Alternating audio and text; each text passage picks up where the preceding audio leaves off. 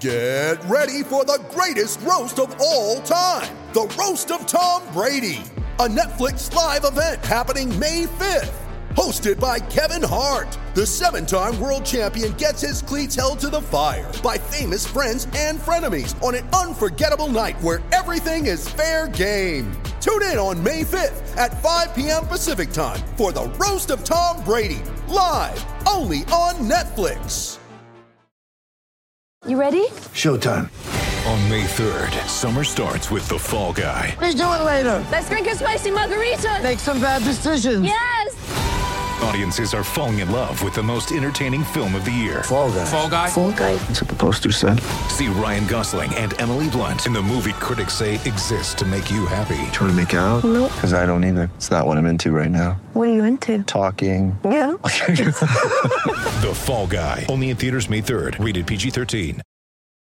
When you need mealtime inspiration, it's worth shopping Kroger, where you'll find over 30,000 mouth-watering choices that excite your inner foodie. And no matter what tasty choice you make, you'll enjoy our everyday low prices, plus extra ways to save, like digital coupons worth over $600 each week. You can also save up to $1 off per gallon at the pump with fuel points. More savings and more inspiring flavors make shopping Kroger worth it every time. Kroger, fresh for everyone. Fuel restrictions apply.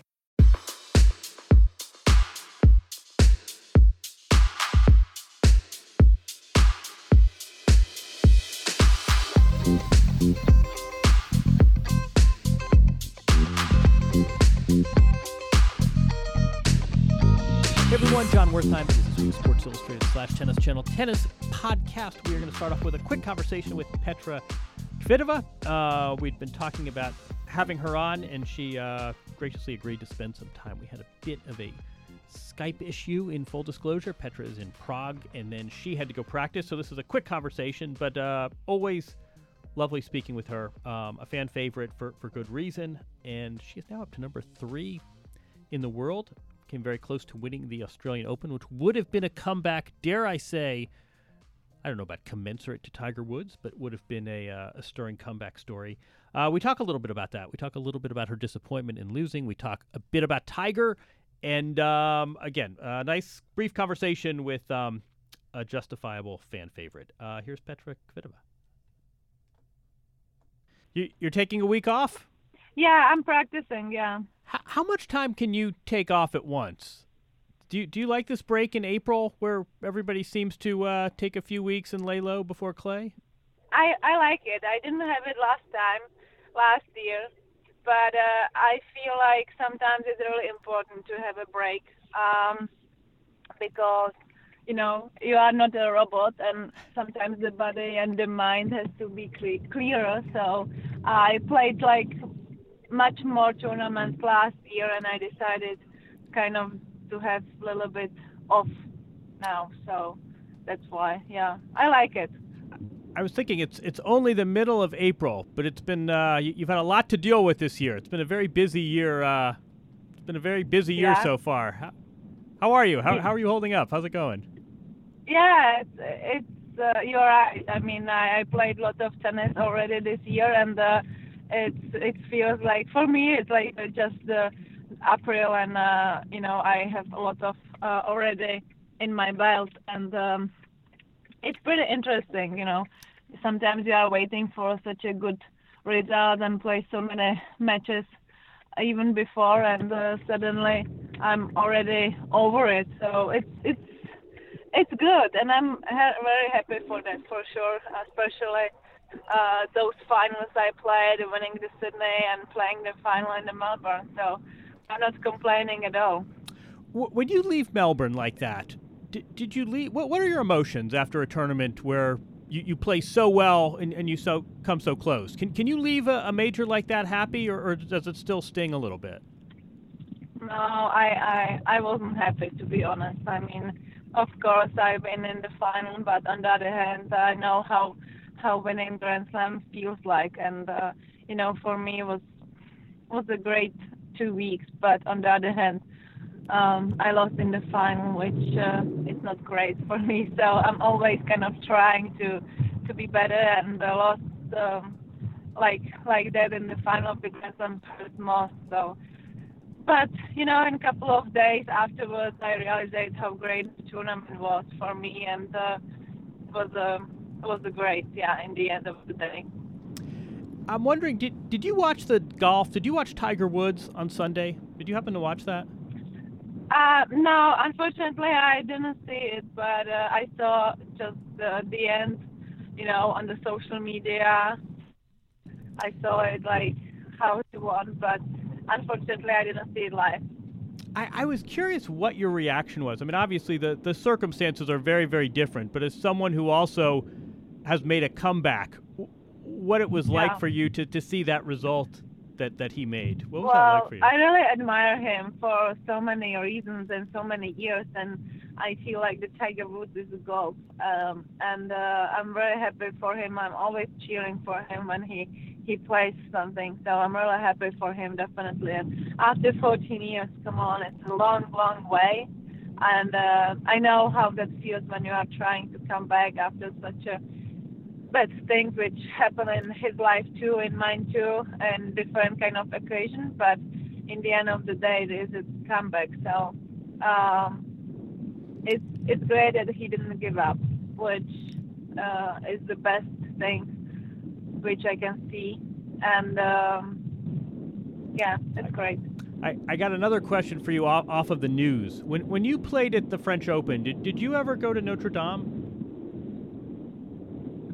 Uh, yeah, I've been there just last year, in the end of the last year, when I took my niece to, to Paris, to Disneyland. So we were uh, in the city as well, and uh, and um, we saw Notre Dame as well. I, I thought you had told that story. Um, I, I feel like it, this was one of these weird moments yesterday where I feel like the whole world came together uh, to, to watch one news story.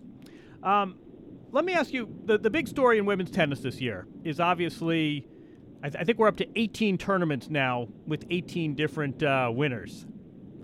Yeah. Why, why do you think that is? What's going on?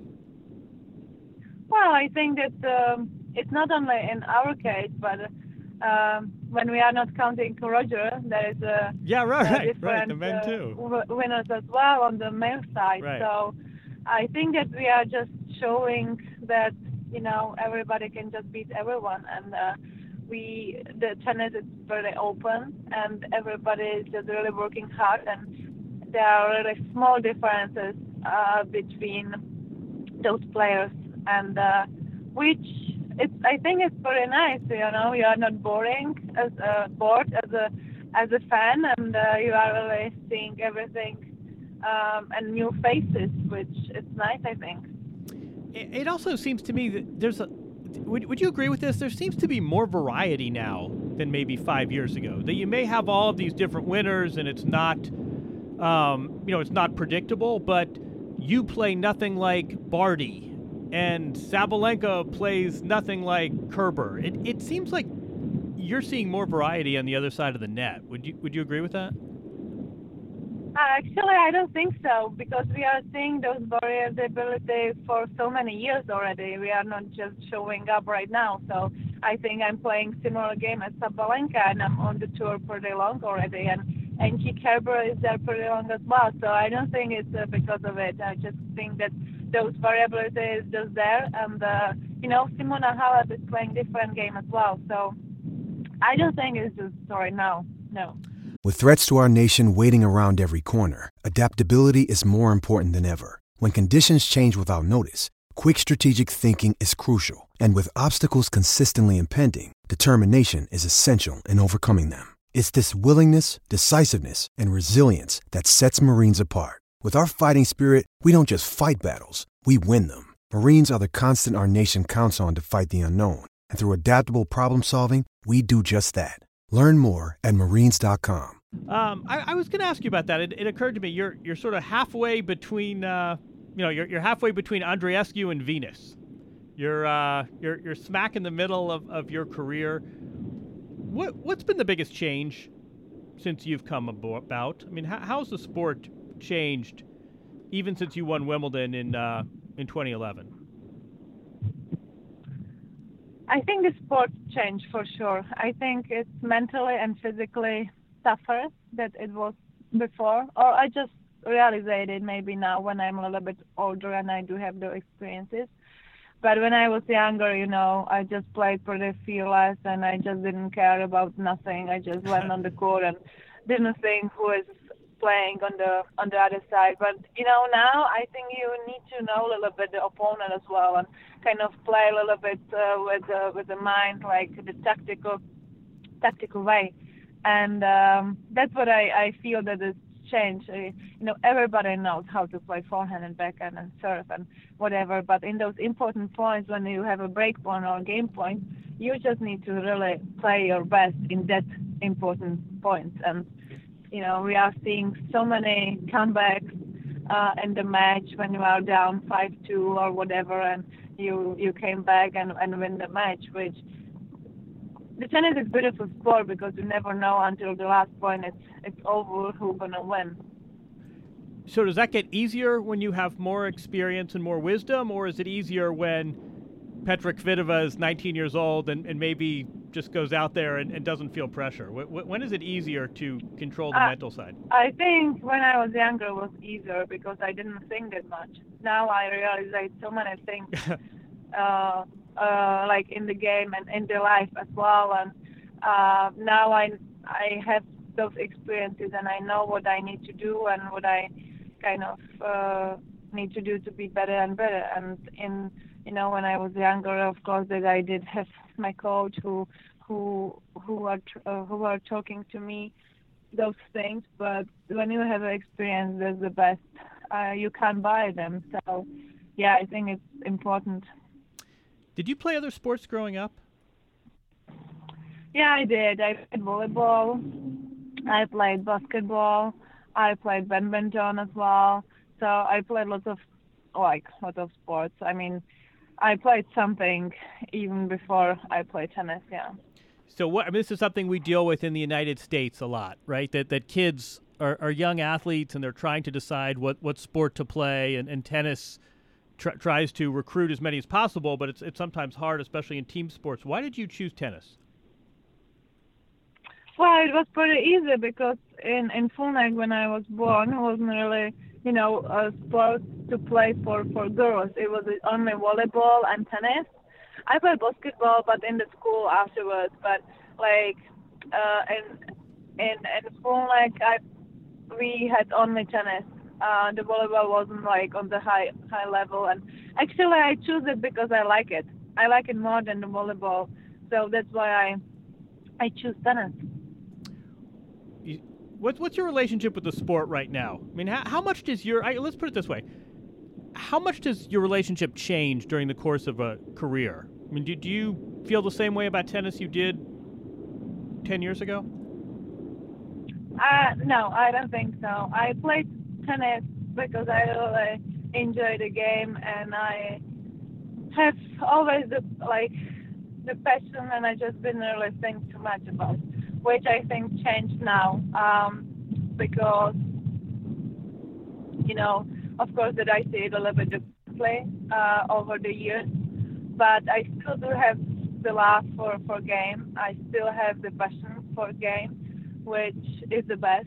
Um, I had a moment in my career when uh, I was so exhausted from everything, and I just need to uh, have a kind of big breath and to breathe more easily than before. The pressure was just amazing. So, yeah, I'm seeing a sport a little bit differently as well.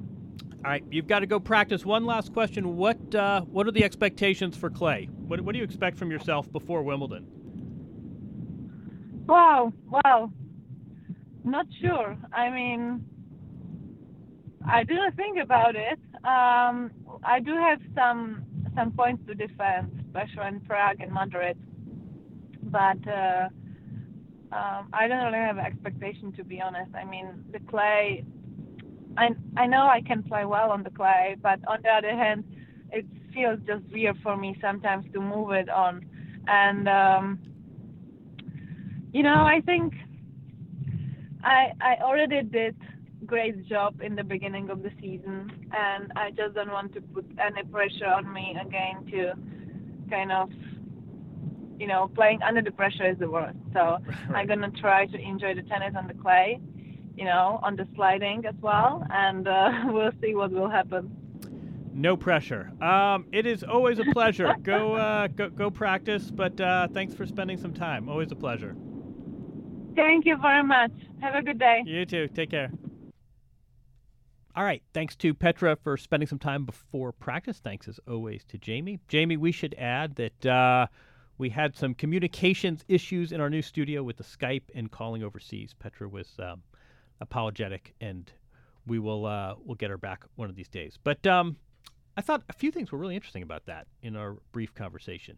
One is so often you hear players lose in the final of majors and say, "Oh, it's been a great week, and uh, I need to take this positive energy forward."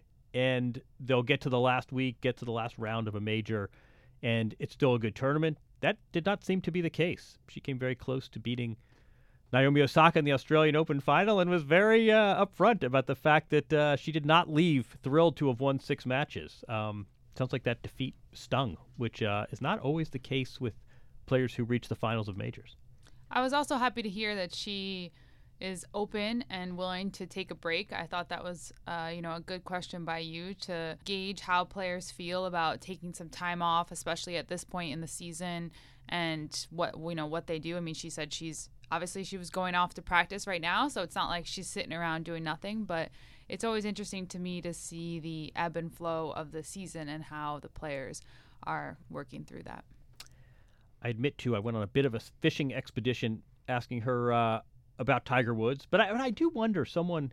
I mean, we all we all know the backstory with Petra. I mean, again, I think one of the more remarkable stories this year is that days after reaching the Australian Open final, she's in a courtroom testifying and confronting her attacker, who is subsequently uh, sentenced. I think that's a story very very much. Um, I think she understandably is not necessarily eager to discuss it, but I think that's a story that really speaks to a certain level of mental toughness that um, perhaps she doesn't get enough credit for. But I, I do wonder what it was like for her. She's in the throes of her own comeback. Obviously, completely different set of circumstances from Tiger Woods, but still, there's some parallels, and a, a sports comeback is a sports comeback at some level. Um, did Did you watch the golf Sunday? Yeah, I watched a little bit of it. What uh, What were you thinking? Uh, I mean, first of all, I don't know if we're going to have a bigger sports moment this year. I mean, uh, for 2019 so far, mid-April. I know. We just filed our taxes, and you're true. saying uh, no. I think you're probably. I think I mean, you're probably it- right. it's yeah. it's incredible. I think uh, this theme that is in tennis with older players, and you know, we have the Roger Federers and the Serenas of the world who kind of keep amazing us. We all thought they were going to retire five, ten years ago, and here they are still winning. Um, so I think for Tiger to extend that theme is remarkable. Everything he's been through, um, personally, professionally, I think it's just a great thing for people to realize that you you can come back and you you know you you, you can do those things again. Um, and as you said, for for Petra, I think it was interesting to hear. You know, she's she didn't watch necessarily, but she heard, and I think she, as she said, she really respects him as as an athlete and interesting to hear as you said she's in her own sort of comeback so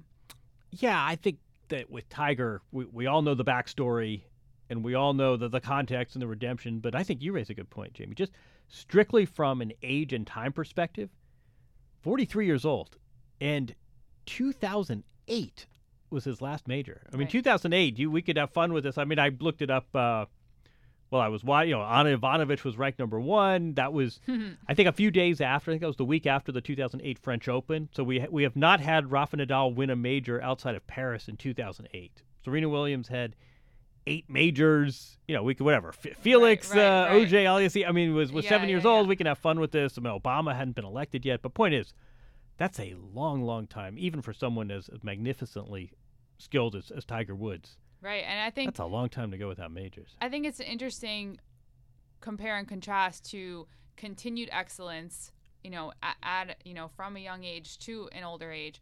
For for him, he was so good, so young, and obviously had this peak, and then really came That's- crashing down. That's a downfall. And then now he's he you know has slowly climbed back up. And you know he wasn't. It's not like he's been doing great for years and years. So I think um, that that whole concept too is just really remarkable. When we talk about Serena sustaining even through all the things, and and Federer sustaining. Um, yeah. You're preempting my question. Way I, I mean, one thing I'd say about Tiger is that to me, it's sort of interesting how that breaks down. I mean, part of it is just sort of the the morality tale, right? And Right. the image we all know what, Right, what he went through. I mean, part of it is, I think that some of this Thanksgiving fire hydrant story, you know, he's been to rehab. I mean, I think some of the two has masked the fact that he's had some really serious injuries. I mean, we talk about Nadal and his knee. You pick a tennis player, you pick about Nadal and his knees. I mean, Tiger Woods has had, I think it was four back surgeries and a neck surgery. I mean, this is serious business where people were saying he he walks around like an old man and what's he going to look like when he's 45 years old? So I think strictly physically, this has been a remarkable recovery. And then again, I mean, this was one of the transcendent. I'm, I'm going to, uh, I try not to go here all the time, but 1997, depress me and tell me how old you were. I mean, this, this, I, I'll just say that uh, as someone who, I've actually got a few years on Tiger, I mean, this was an absolutely transcending, transfixing sports story. I mean, it was probably Michael Jordan number one, but Tiger was 1A Right. and in, in my lifetime. And older people say Muhammad Ali, but to me, I mean, it's it's Jordan one, Tiger one A, and we're talking more than Kobe, or we're talking more than Steph Curry and, and Ronaldo. I mean, go sort of go down the list. Um, it this is just a remarkable story, and no matter how often it's told, um, the, that fall from grace was like nothing I've ever seen. And then again, right. if you said at age 43, with everything he's been through and, and four back surgeries later, he'd be winning. That I, I think you're absolutely right. I think you can probably safely say we're not going to have a um, a moment like that in sports for the rest of the year. Let me um, I'll give you my riff later, but uh, let me. You want to have out a mail a mailbag question I was given, which is hypothetically, if Serena Williams, after all she has been through and now coming back from maternity leave, if she were to win a major, um, had she beaten Naomi Osaka? And I, I don't think the, I think the question I don't have in front of me. I, mean, I think the question was phrased sort of subsequent to that. So if Serena Williams wins a major now, um, where does that rank? How does that compare to the Tiger Woods winning the Masters story from Sunday? What do you what do you think's a bigger comeback? What do you think's a bigger story? Hmm. Well, I think I mean we just mentioned the the tiger fall from grace and and that part of the story is something I think we could talk about for hours. I think that's a beast of its own. Uh, there's a lot of opinions to be had there. Um, I. I, I'm split. I like I said earlier. I think it's it's good for him to show that somebody can come back from that sort of reputational disaster. Um, but I don't know. I think I think it's very different. Uh, you know, Serena's motherhood and everything that she's went through in her career, I think is a very different situation than what Tiger went through. But because Serena has I think she was so dominant for so long and number 1, no one could beat her and then she, you know, stepped away from the game had Olympia and came back and and hasn't won and she's faltered but she's gotten there and proven she can sort of fight her way back but she hasn't won i think that winning a major now w- would be a pretty big deal because i think a lot of people thought that she was going to come back and just dominate again. Yeah, right, right. And No, she there's been hasn't- some struggle Exactly. and physical struggle and um, injuries she's pulled out of tournaments viral illness you know Well, just I think some of this too, right? I mean, so, some of this is just exactly that's that's that's a really good point. I mean, some of this is just physical injuries and weight distribution and getting in shape and out of shape and in shape.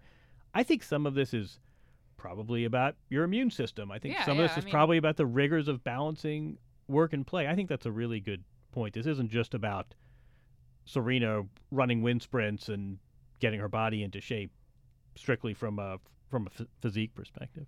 Um, what do you think I think Serena winning would be a great story. I don't think it has quite the sweep and scope of Tiger in this redemption story, but this is my one. You know, Bill Simmons had a funny riff the other day where he sort of said, you, you, you try to zig where everybody else zags, but it just sounds gratuitous with Tiger because who among us didn't smile watching this story play out?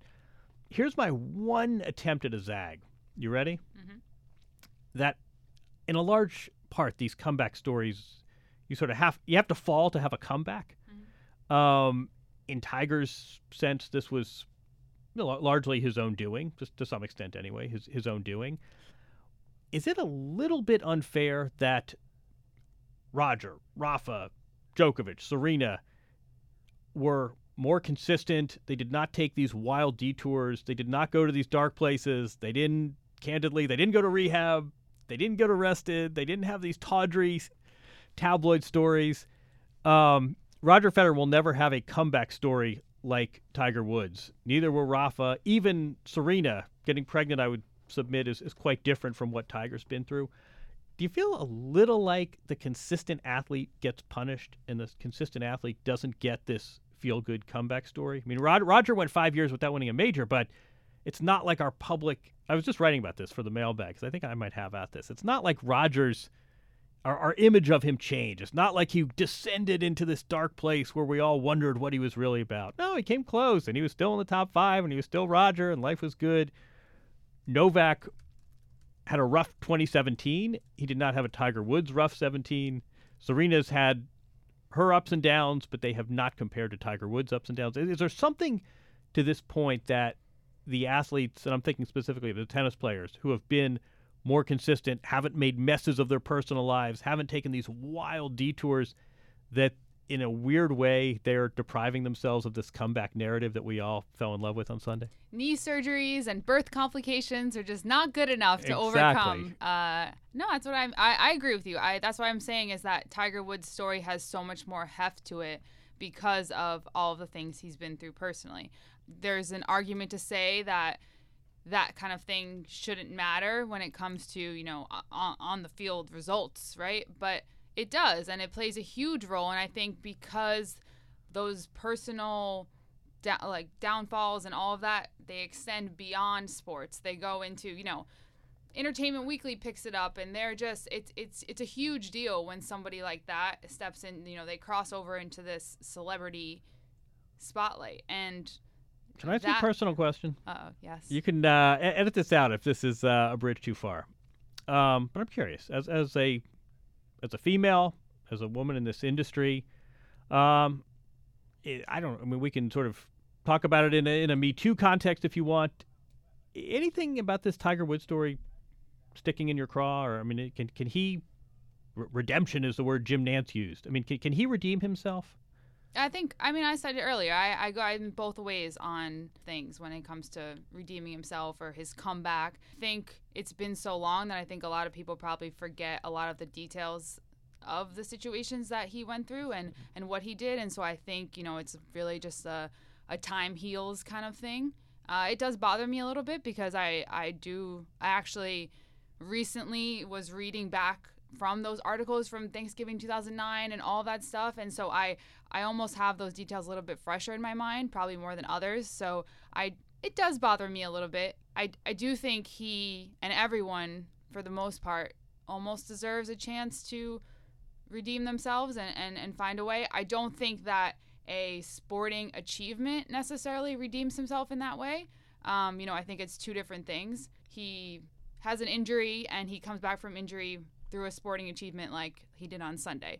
That's one aspect of it. I think redeeming his personality and his reputation from his personal life is another situation. A lot of the the whole reason why or part of the reason why a lot of that happened to him was because he was so just overwhelmed by his celebrity and his you know uh, dealing with all of the things that came with his accomplishments Right, so right. now that he's back at that point is he going to deal with it differently i think that's the biggest test and that's ultimately how he redeems himself in that area Good answer.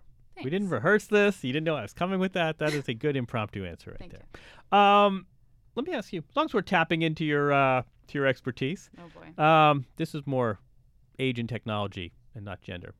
Slow weekend. I, mean, I was thinking, what what would we talk about in tennis? Right. Bit of a slow week again. A- April's a weird tennis month, and we're transitioning into clay. We, uh, as we talked about with Petra, we're now up to 18 winners in 18 events. I was surprised by your answer, by the way. I mean, one reason we we've talked about this. You and I have talked about this. I think one reason why this parity uh, is appealing to me on the women's side is that there may be parity, but there's a lot of variation represented. I'm not sure we've seen that. Um, I, I would submit that the 18 different winners represent an awfully wide swath of, of tennis playing and abilities and countries and ages.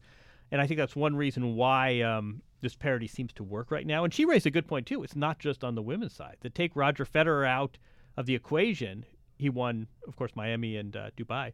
And every men's event has had a different winner as well. So maybe it's just where we are uh, as a sport. More different winners this weekend. Amanda, Anisimova won a, a small event as a teenager, which is in keeping with a, a theme from this year. But Didn't beat a seeded player, but I think Yeah, you know, exactly. This was this was right. not a uh, the 27 Yankees. This was this was not uh, murder's row she had to go through But go good for her. I think good for her. And you know what? step. It's also strategic. I mean, what's one thing that everyone says about Kournikova? She never won a title.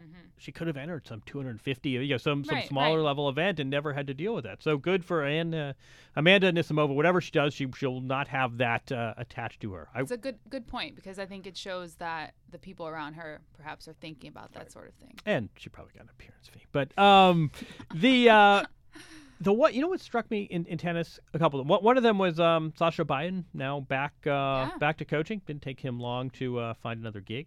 I think that's an interesting interesting one now with uh, Mladenovic, Serbian connection. But um, she's a player. It was a player who two years ago people were picking to win the French Open. So it's been a bit of a struggle, but he's sort of buying on the dip. Uh, that that's an interesting that's an interesting move. The other thing that I wanted to uh, this is my segue. I was very struck by. Do you follow Belinda Bencic on Twitter? It's just Uh, a bit of a random question, but uh, indirectly.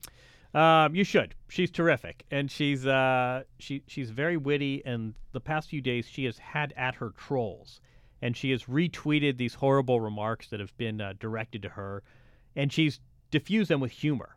And I think it's really effective. I mean, on the one hand, it's just revealing how loathsome people can be, and she loses a match, and they say, "Oh, you you you stupid! You cost me a thousand dollars," and she'll write back, "Boy, uh, lend me some money. I'm broke too."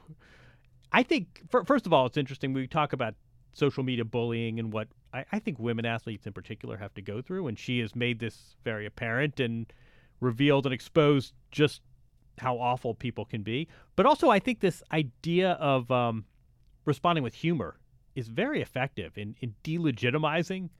Um, to, to me, it just seems like a it's it's it works. I think it's very smart. And um, I wanted to ask you. This is my segue. As a, uh, do you call yourself a digital native? You Digital say? native. You are far tech savvier than just about anyone else on this floor. So uh, I ask you, as a fan of tennis and someone who is uh, very tech savvy, five best social media games in tennis. What do you got? games. You mean people? Oh, I mean, Oh, who's, who's got the best? Yeah, who's got? oh, Jamie.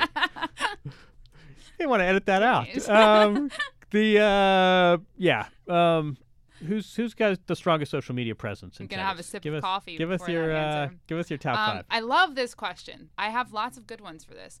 I think we can start with obvious. Roger Federer is very good at Twitter, but uh, we don't really have to talk much about it. But there is a not Roger Federer account that everyone should be following because it's very funny. Right. Uh, PseudoFed is is very good. Um, I always there will be random times comes to the feed. I get a good laugh. Um, so that that's a good one. Not not a real player, but that's we'll get that one out of the way. Um, you like Roger though, yeah, I and think it's self-effacing, and it's. I mean, to me, I think uh, it's a great great insight into. something about Federer using emojis. No, and you get the feeling there well. there are going to be four kids that are going to be like, "Dad," but it's uh, to to me it's very it's very endearing, and um, there's there's no too cool for school. What else you got? Um, Andy Roddick is one of my favorite Twitter people. Not not a current player, but He counts. he he does count. Um, he's equally good at, as you say about Belinda Bencic, a little uh, diffusing some people saying things at him, or just he'll he'll take random comments about people and completely just tear down takes, which is really fun. Um, he he's got some good sense of humor. When we've had him on the podcast before, good friend of yours. So I uh, I, I give him a nod on, on this one too. Good one. Who else you got? Um, this is a recent one. This is a personal, personal recent favorite on on Instagram. We'll we'll switch over, but uh, Gael Monfils and Elina Svitolina have now started Oh yeah, it's Gem Life. this Instagram account because they are now dating. I will I will tell you a fun fact What that I was at the Taste of Tennis event last I think it was last year before the US Open.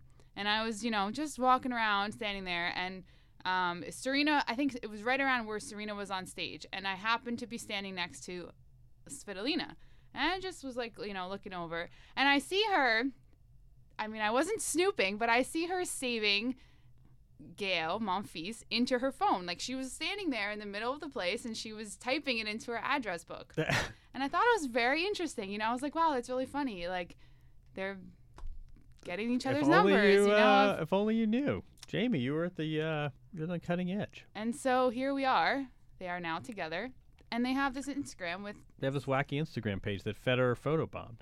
sixty thousand followers. Yeah, Federer. Yeah, it, You saw it's, that? It's good. Um, you know, it's it's a fun little insight into a little bit of the traveling and the little things that happen on tour between the two of them. So it's a decent one. That strikes me as such. I mean, they they seem very supportive of each other, and uh, the social media presence is cool. Two uh, two athletes at fairly different points in their career. It's Also, an interesting sort of mashup, but 24, 25, and he's like 30 something, 32. he's young at heart. Um, Yeah, that is very true. What? Uh, who else you got? Um, who else I got? I'm I'm I'm gonna throw a controversial Nick Kyrgios in here. I'll buy that. Um, Yeah, I'm buying. I, I think I think he can.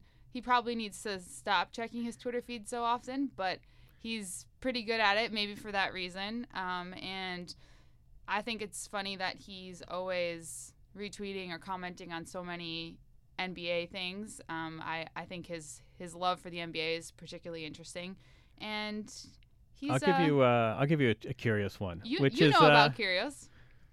Oh, he he had a run at me uh, Yeah. a while ago. No, I I have no uh, I got no problem with that, and um, I'm I'm with you. I mean, I think his his feed is revealing, and I think that uh, he'll have it. The media, he'll retweet. I mean, I I I- I'm with you on that. Remember when he had the match with uh, Mo Lahyani, and I'm blanking on the opponent.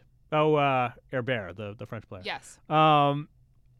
Uh, so he's if if you go and check the TikTok on this, uh, Donna Vekic had some tweet about uh, you know I always thought the umpires were supposed to be neutral. I'm paraphrasing here, obviously. Right. Uh, there's some history there, obviously, with Kyrgios and Donna Vekic, but then Kyrgios has back at it with Donna Vekic, and if you look at the TikTok, he must have checked his phone on the walk from the court back into the locker room. I mean, the match ended literally five minutes later. He's having a Twitter feud, and to me, say, say what you will about Kyrgios, I think that reinforced to me how athletes and social media is a story that Sports Illustrated really ought to do. Um, it is such a dimension of sports. These athletes get, they've got their membrane of, of yes men and of sycophants, but this unfiltered social media feed, they are slaves to at some level. I I don't know where Adam Silver. Well, I think it was Adam Silver. He was at a conference somewhere, and he was talking Yeah, at the. Sloan conference with uh, was with it? Bill. Yeah, with And- Simmons. And, yeah. then yes, and he was talking about how literally he's like, I can't get like something. Someone needs to change something because all they care about is their Instagram feeds. All these guys care about is is going on social media, and um, you know, I think the the one quote probably got pulled out of a larger conversation that that they were having, but um, it's it's. I agree. No, we, we were doing this uh, this Warriors piece, and one thing I heard again and again was that social media is a real dimension of this team, and players pick up their phone and they go through their mentions and they read you need to shoot more, or you need to get a better situation, or your agent's doing you wrong, and it really sticks in their craw. And I see it in tennis too. I mean, uh, talk to coaches.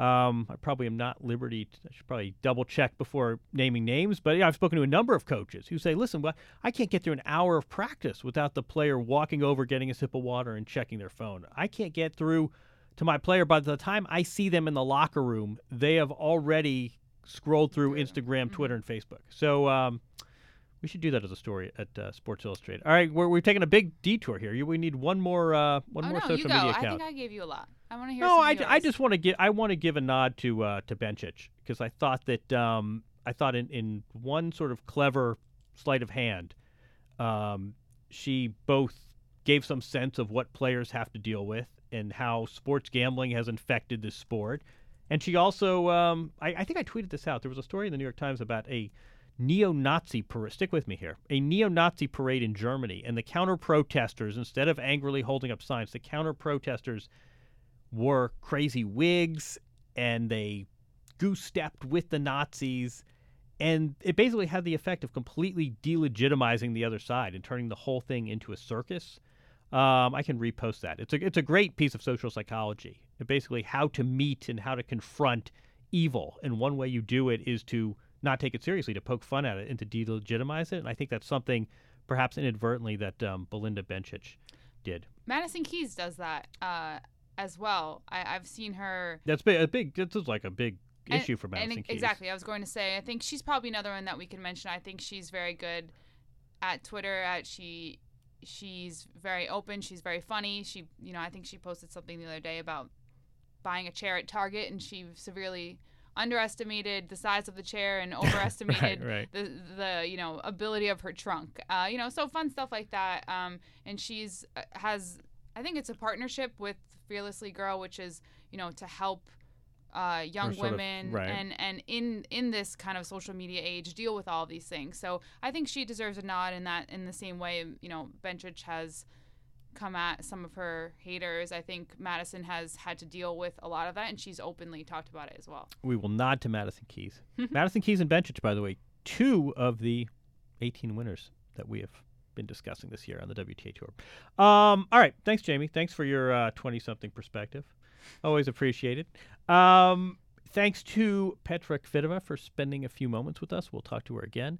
Always a pleasure speaking with her. We will have another guest next week. Um, Jamie, take us out. People were interested. Where might they subscribe to this podcast and what ought they to do when they get there? They can go on iTunes or Stitcher, Google Podcasts, however they listen to their podcasts, and they should leave us a review.